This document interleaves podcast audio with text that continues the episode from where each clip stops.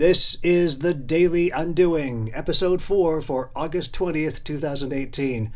I'm David Cadet, and together with author and collaborator Mark Bonvin, we created Undoing, a movement to reverse decades of miseducation, misrepresentation, and misunderstanding of marketing.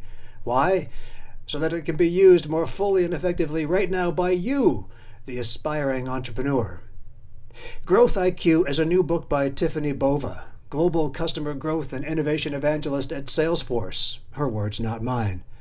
Though largely focused on the success stories of people, Kylie Jenner and Jessica Alba, and brands, Starbucks and John Deere, which have significant and obvious awareness advantages from those of us more mortal, the book keeps coming back to one thing customer experience.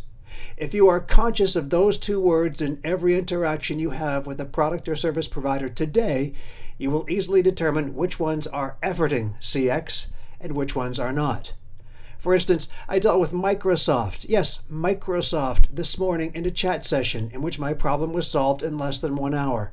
Conversely, a two bit property management company to whom I entrusted the management of a rental property of mine cannot seem to stop billing me for a property they have not managed for over two months. And the channel of email seems too sophisticated for their comprehension to solve the problem. One does CX, the other does not.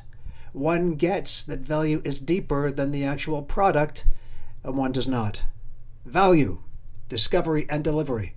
That's what we do with Undoing, and you'll find examples here on the daily, um, sort of, right now weekly, but eventually daily Undoing.